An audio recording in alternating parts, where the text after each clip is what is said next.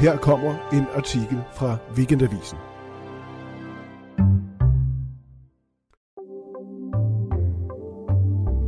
I denne uge har jeg skrevet om glæden ved at blive en del af den store, gråblege masse på landets skinnelæmer. Historien hedder Den vrantende pendlers sidste rejse, og mit navn er Christoffer Siler. Man taler tit om road rage, det pludselige trafikale raseri, der kan antændes i selv det mest fredsomlige sind og få dydige borgere til at lade knække sidespejle af biler og hamre løs med knytnæve. Men togvreden, den ætsende, langsomt tiltagende livskraft, fortærende, dybe, rumlende fortvivlelse, som et forsinket eller overfyldt tog kan fremkalde, den hører vi sjældnere om. Skyldes det togvredens indadvendte karakter? At den ikke er rettet mod nogen som sådan, men opstår, når selve samfundets systemer kollapser om ørerne på en på Nørreport station, denne klamme, uhyggelige underjordiske tarm, som et hvert tog skal presses igennem, hvis det vil passere hovedstaden, står der hver eftermiddag hundreder af mennesker på fjern- og regionaltogsperronen og blinker med tømte øjne mod de ret få informationsskærme, som oplyser, hvornår toget forventes at afgå. Ingen pålidelig information udgår fra de skærme. Ofte udskydes afgangstiden, hver gang den oprinder et minut ad gangen, som om ingen i virkeligheden ved, hvor toget befinder sig på et givet tidspunkt. Det tog, der endelig anløber, er ikke altid identisk med det varslede tog, fordi et andet tog er blevet flettet ind foran. Et minut lægges til afgangstiden på skærmen, og så et minut til, og derpå endnu et, indtil toget nogle gange pludselig helt forsvinder fra oversigten som en UFO fra en radarskærm var det aldrig andet end et spøgelsestog. Man spørger den udmattede DSB-medarbejder, der maser sig forbi, men hun ved heller ikke noget. I den situation føler man sig som den kogte frø, altså den fra det berømte eksperiment, der sidder stille i en gryde med tempereret vand, som umærkeligt varmes op, gradvis, gradvis, indtil paden pludselig er død. Selv når DSB kommunikerer korrekt, sker det på irriterende måder. Eksempel 1. Kan være reserveret, står der over alle sæder i toget, som ikke er markeret som værende reserveret. Men hvorfor skal der herske usikkerhed om, hvorvidt en ledig plads er ledig? Kan jeg tage jakken af, ja eller nej? Er det Schrödingers togsæde eller hvad? Hvad er formålet med at skabe usikkerhed hos næsten alle passagerer om, hvorvidt de har en plads? Eksempel 2. Til næste år sker der noget med priserne, når du skal rejse med offentlig transport, skriver DSB. Ej, sker der noget med priserne? Hvad kan det mon være, DSB? Ja, altså, de falder ikke, kan vi afsløre. Frigjort fra den faktiske inflation og overvejelser om, hvorvidt det klimamæssigt ville være smart at satse på togdrift frem for bilisme, lod man sidste weekend billetpriserne på tog, bus med videre stige omkring 10 procent. Ifølge TV2 er det den største prisstigning på kollektiv transport nogensinde. I sin bog Danmark set fra en togkupé gengiver Martin Særlang en over 50 år gammel tegning fra Blæksprutten, der også handler om prisstigninger på togbilletterne. En enlig togpassager suser forbi en bilkø, og bilisterne stiger surt efter hans selvtilfredse fjes. Fan til millionærsnude, lyder teksten. Forleden, da prisen steg igen, tegnede Philip Tournel en politikken tegning af en fin dame, der sidder alene i et metrotog og får serveret champagne. Eksempel 3. En morgen for nylig. Forsinket tog, mindst 10 minutter i begge retninger, på iskolde Roskilde station. Der kan i øjeblikket være længere rejsetid, siger stemmen i højtalerne, skønt der jo ikke er nogen tvivl om, at der ikke kan, men allerede er længere rejsetid for alle, som står og kukker hvorefter højtaleren passivt-aggressivt tilføjer til de frysende masser på perronen. Husk at tjekke rejseplanen, før du rejser. Og når toget så endelig kommer, er det uforklarligt lille. Tre små vogne. Den mindste enhed af tog, der teknisk kan lade sig gøre. En kvant af tog. Et suk lyder langs den endeløse perron, mens dette lille fingerled af et tog slår døren op til sit allerede tæt pakkede indre. Historien om den apatiske frø, der sidder i en gryde på Nørreport station og finder sig i at blive kogt langsomt, er en myte, baseret på dubiøse eksperimenter fra 1800-tallet. Frøer kan godt mærke, når vand bliver for hit, har forskningen siden konstateret, og så hopper de væk frøkogningsmetaforens budskab, som er identisk med den danske model for jernbanedrift, er derfor, at mennesket er et væsen, der putter frøer i gryder og undersøger igen og igen, om det passer, at man kan koge dem langsomt, eller om de sætter sig ind i bilen og kører væk. Jeg tager et tog til DSB's hovedkvarter. Ankomst 10.39 til tiden, som ligger ret tæt på Højtostrup station på den københavnske Vestegn i et kvarter af lave gule huse, der alle sammen ligner bagsiden af huse, uanset hvilken vinkel man ser dem fra. I tasken har jeg data om borgernes mening om togdrift, som Weekendavisen har fået indsamlet. Jeg har taget en undersøgelse med, siger jeg så til DSB's administrerende direktør Flemming Jensen, da han har fortalt om alle de nye tog, der er på vej, og om DSB's omstilling fra at være en virksomhed, der kærer sig om togdrift, til at være en, der kærer sig om kunder også. Og om S-toget, der i overvis var under ombygning, men nu kører virkelig godt, ligesom resten af togene også om nogle år vil, når man har fuldbragt de enorme anlægsarbejder, der plager punktligheden i dag. Vi får nogle gange et analysebyrå, der hedder Mos Bjerre, til at spørge folk om alt muligt, som vi så kan bruge i artikler. Hvad tror du, de svarer på spørgsmålet om, hvorvidt det er en god eller skidt oplevelse at køre med tog, spørger jeg. Flemming Jensen tager en ånding. Hvis du spørger bredt ud i den danske befolkning, så er tilfredsheden med den kollektive transport ikke særlig stor, begynder han. Plot twist. Flemming Jensen kan bare tage det roligt. De fleste togrejsende danskere er fint tilfredse med deres dyre jernbane. Jeg var selv helt forbløffet, da jeg læste det, men det passer. Halvdelen har en meget god eller god oplevelse med DSB, og langt færre har en dårlig.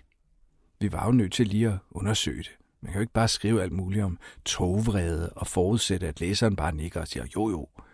Mos Bjerre spurgte sammen med Nordstat Danmark over 1000 mennesker i december måned. På det tidspunkt vidste passagererne godt, at priserne ville stige, for det var blevet kritiseret i medierne. Flemming Jensen taler videre. Men når vi derimod spørger vores kunder, siger han, der jo rejser med os, svarer de, at de faktisk er glade for toget. De synes, det fungerer ret godt. Når man spørger dem, der ikke bruger os, så mener de, at toget er for dyrt og for besværligt, og at det altid kører for sent. Han siger, at folk, der ikke kører med tog, måske har lidt dårlig samvittighed over at forurene, og derfor fortæller sig selv, at toget nok er dårligt. Folk kan virkelig godt lide DSB ifølge vores undersøgelse, siger jeg. 7% har en meget god oplevelse, 42% har en god oplevelse, og 28 procent er sådan, det er fint nok, hverken eller. Og så er der nogle langt lavere tal i de dårlige kategorier. De fleste adspurgte mener også, at toget kommer til tiden. Flemming Jensen siger, at sådan burde de også svare, i hvert fald hvis de kører med S-tog, som er meget punktligt. DSB er ellers berygtet for at tænke på punktlighed, ligesom højskolebassister tænker på beatet som et stort felt, man kan træde roligt rundt i. Er toget kun tre minutter forsinket anses det som rettidigt, altså af DSB. Men i en rapport fra 2020 har DSB selv fået beregnet antallet og længden af forsinkelser på mange hundrede millioner rejser i bil og tog, og her måtte togene kun komme et minut for sent, hvis de skulle tælle som rettidige. I snit blev togrejsende forsinket 145 sekunder mod 124,5 sekunder for bilisterne. Det er jo ikke så voldsomt. Det er bedre end i Tyskland og på niveau med Sverige og Holland, siger Flemming Jensen. Folk er endda optimistiske på togets vegne. I analysen fra Mos Bjerre og Nordstat Danmark svarer 29 procent, at de forventer, at toget bliver bedre i fremtiden. 5 procent endda meget bedre. 31 procent mener, det vil holde niveauet. Der er ikke særlig mange, der regner med, at det bliver værre. 27 procent synes, det går godt, alt i alt med den opgave, som DSB udfører med at stå for togdrift. Der er langt færre, der synes, det går rigtig dårligt. Flemming Jensen nikker. Han siger, at DSB sendte sine 50 øverste ledere ud for at møde kunderne. Jeg var også selv ude, og folk var super glade for produktet. De var mega glade for at køre med os. Kan du godt selv lide at køre med tog? Ja, jeg kan godt lide det, især på en lidt længere strækning. Jeg tror ikke, der er nogen, der synes, det er særlig rart at køre i bil hen over Fyn. Eller i morgenmøllertiden, når motorvejen er helt lukket til. At sidde og læse avis eller arbejde i toget, mens man kører ind til København. Har du en yndlingshistorie, spørger jeg ham, der udspiller sig i tog? Mm, ikke lige på stående fod. Jeg bliver bare glad, når jeg ser, at vores personale udviser god konduite over for en passager. Flemming Jensen var pilot som ung mand. Han fløj jetjager og store flyvemaskiner, før han steg i graderne og til sidst blev DSB-direktør. Hvis toget er godt nok at rejse i til ham, hvem er så jeg at brokke mig? Til gengæld er jeg ikke helt tilfreds med hans sidste svar. Er det tænkeligt, at han bruger mere tid på at drive jernbane end på at læse romaner og se film, der foregår i tog, eller er han bare den arketypiske Thomas og hans venner-fan? I denne børnetv-serie om det lille blå damplokomotiv Thomas på den fiktive britiske ø Sodor ses velsmurt togdrift som en virkeliggørelse af den protestantiske idealstat, hvor alle er sat på en bestemt plads i den himmelske orden, låst bogstaveligt til samme skinne livet igennem. De oprindelige Thomas-bøger var faktisk skrevet af en præst, Wilbert Audrey. Kontrolchefen håndhæver den hierarkiske orden med guddommelig autoritet, så de ellers så frejdige og arbejdsomme tog ved, at de aldrig er mere end et fejltrin fra at blive omsmeltet. Det er jo sådan, man gerne vil have togdrift. Eller er det? For toget er jo også et grænseløst rum uden for det normale rum, hvor intriger, voldelige handlinger, international spionage og eventyr kan udspille sig. Hos forfatteren Paul Theroux er toget den planløse rejses uudtømmelige mulighedsreservoir. I The Great Railway Bazaar fra 1975 rejser han i fire måneder hen over Asien og retur til London. Jernbaner er uimodståelige bazaar, skriver han. Hvis et tog er langt og komfortabelt, er der ikke engang brug for et bestemmelsessted. Et hjørnesæde er nok. Bedre at rejse på første klasse, end at nå frem. I småløb bestiller jeg billet fra Høje Tostrup til Frederikshavn via Aalborg på telefonen. En rejse på 5-6 timer. Kan akkurat nå næste afgang. Toget afgår jo altid til tiden, hvis man er i tidsnød. Pladsen i min første klasse coupé er identisk med en almindelig plads. Merprisen dækker, at man ikke skal dele lokale med fattige, urolige mennesker eller børn. Har også gratis kaffe og små papyvere med mælk og så pludselig Odense og et planmæssigt skifte til 13.10 mod Aalborg. Togføreren kommer ind i kupéen og tilbyder et stykke fyldt knækbrød. En anden togmedarbejder har forvandlet sig til en vandrende 7-Eleven med en bakke med slik spændt om livet og en stor beholder på ryggen. En kaffeastronaut. Det mørkner snart over forrevne vinterlandskaber med tegn på afbrudt aktivitet. Danskerne og deres ting.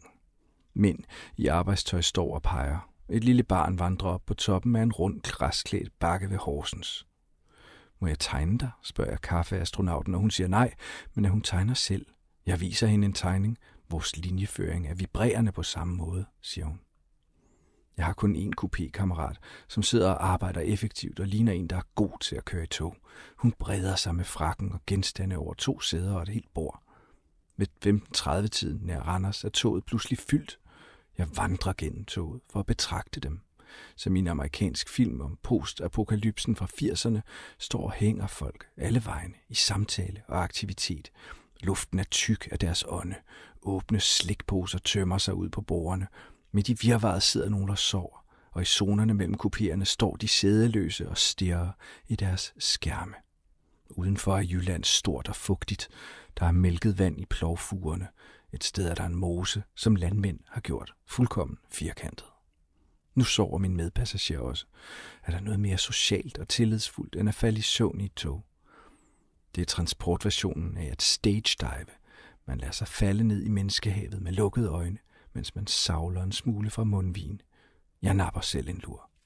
Næste morgen, lidt før klokken 8 i Aalborg, tumler et ægte par ombord på returtoget. De har morgenmad med en pose og brikker med en halv liter Mathilde. De taler hyggeligt sammen og knæser rundstykker. Øh, jeg skal tegne nogen, der kører i tog. Må jeg tage et billede af jer? Hun misser med øjnene. Han smiler forlegent. Jo, det er da fint. Min telefon laver meget høje kamerakliklyde, som jeg har glemt at slå fra. Et stykke tid er der stille i det lille telt af akavethed, jeg har rejst midt i morgenstunden. I toget forsøger jeg at tænke på togrejsen, men skriver i stedet en kommentar om, at det er godt, at man beskærer SU'en til de stakkels stressede unge. I Aarhus sætter to unge kvinder, formentlig SU-modtagere, sig over for mig. De ler og taler og gnæver pinde med kylling fra 7-Eleven og ostemader. Det ser så sjovt og livsbekræftende ud. Jeg kan umuligt spørge dem, om jeg må tage et billede til en tegning. Hvor creepy kan man være? Mm, undskyld, siger jeg så alligevel i det, jeg pludselig læner mig frem over bordet og afbryder deres samtale. Jeg har en øh, tegner. Må jeg tage et billede af jer, mens I spiser kyllingestiks? De siger ja ja, og de sender en sur mail, hvis de ikke finder sig selv i avisen. Et sted i Midtjylland sjosker en lille mand i meget beskidt tøj med en plastikpose i hånden ind i kupéen. Straks bliver jeg nervøs for, at han vil sætte sig ved siden af mig, hvor sædet er ledigt, selvom det kan være reserveret. Jeg drejer min computer lidt, så den fylder for meget på bordet og gør mig bred i sædet. Vi sidder allerede tre omkring et fire personers bord, og der er masser af steder med bedre plads, så ingen fare. Min bekymring er, at manden lugter af øl. Med en høflig håndbevægelse spørger han, om der er plads ved siden af mig og sætter sig. Hans lugt af gammel tobaksrøg er overvældende. Han retter på sin hue, og jeg kan se, at lillefingerneglen på højre hånd er flere centimeter lang og gul. Hans næse ser ud, som om den er stoppet fuld af brændt uld. Der vokser et filter af sorte hår i og på hans ører. Måske er neglen til at spille spansk guitar med. Jeg vil gerne spørge, men nu er han faldet i søvn. Han skal rejse langt. Ved Vejle station vågner han og bevæger sig ud af kupéen. Han har glemt sin pose. Jeg kalder efter ham. Høv, høv, høv, siger han og kommer tilbage og sætter sig igen. Hans røglugt har givet mig hovedpine. Spiller du guitar, spørger jeg. Ja, ja, nej, det er bare, siger han og vifter med hånden med neglen. Så sover han videre. I Odense skifter jeg til mit sidste tog. Alt er gået efter tidsplanen. Alle afgange afstemt. Det er afslappende at køre med tog til Frederikshavn og hjem igen. Mine tog er ret tidige. Der er net, og der er danskere, man kan tegne. Det er svært at være vred. Jeg finder eksempler på noter fra andre dage, hvor pendlerlivet har føltes let. September 2021. Tog- eller lokomotivføreren var så glad i dag. Han sagde tak til passagererne i højtaleren, og at det havde været en fornøjelse at køre med os, fordi vi havde fordelt os så pænt på perronerne, i stedet for at klumpe os sammen som de svedige kreaturer, vi er. Tog- eller lokomotivføreren sagde, at vores dygtighed på perronen var årsag til, at toget i dag ankom til tiden, hvilket det også gjorde. Næsten. Sådan en dag skal man jo også erindre. Hvis ikke vi gjorde det, ville huspriserne i Roskilde ikke være så opskruet, som tilfældet er.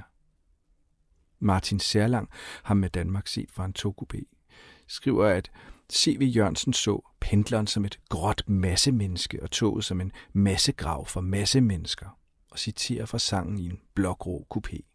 Computer Charlie er en helt almindelig mand, og han tager toget ind til City hver dag. Det er jo mig. Computer Charlie. Han ligner til forveksling eller andre i kupéen, der til gengæld ligner koksgrå lig, og sidder pænt på række som på bunden af en grav, mens station efter station bare suser forbi. Suser forbi er måske at stramme den. Typisk holder toget jo foran Københavns hovedbanegård i nogle minutter, indtil nogen beslutter, hvilken perron det skal lande ved. Men Særlang og CV har fat i det centrale. Hvis man lige lægger det med graven til side, er nøgleordet jo masse. Jeg vil gerne være en del af massen, og jeg kan lide, at elevatorerne på Københavns hovedbanegård repræsenterer landet i bredden, i det stemmen i elevatoren mellem spor 1 og 2 siger tunnel med jysk dialekt, mens elevatoren mellem spor 3 og 4 siger tunnel på flat rigsdansk. Det er raffineret gjort. Toget er det rullende menneskebad. Vi deler alt med hinanden, undtagen dem på første klasse selvfølgelig. Strabasser, overhørte telefonsamtaler, svedlugt, temperaturzoner og virusvarianter. Og når det går galt for DSB, kan togvreden jo sublimeres og, hvorfor ikke, blive til artikler i avisen. Tak for at lytte med. Lyt til alle avisens artikler på weekendavisen.dk-oplæste artikler og god lyttelyst.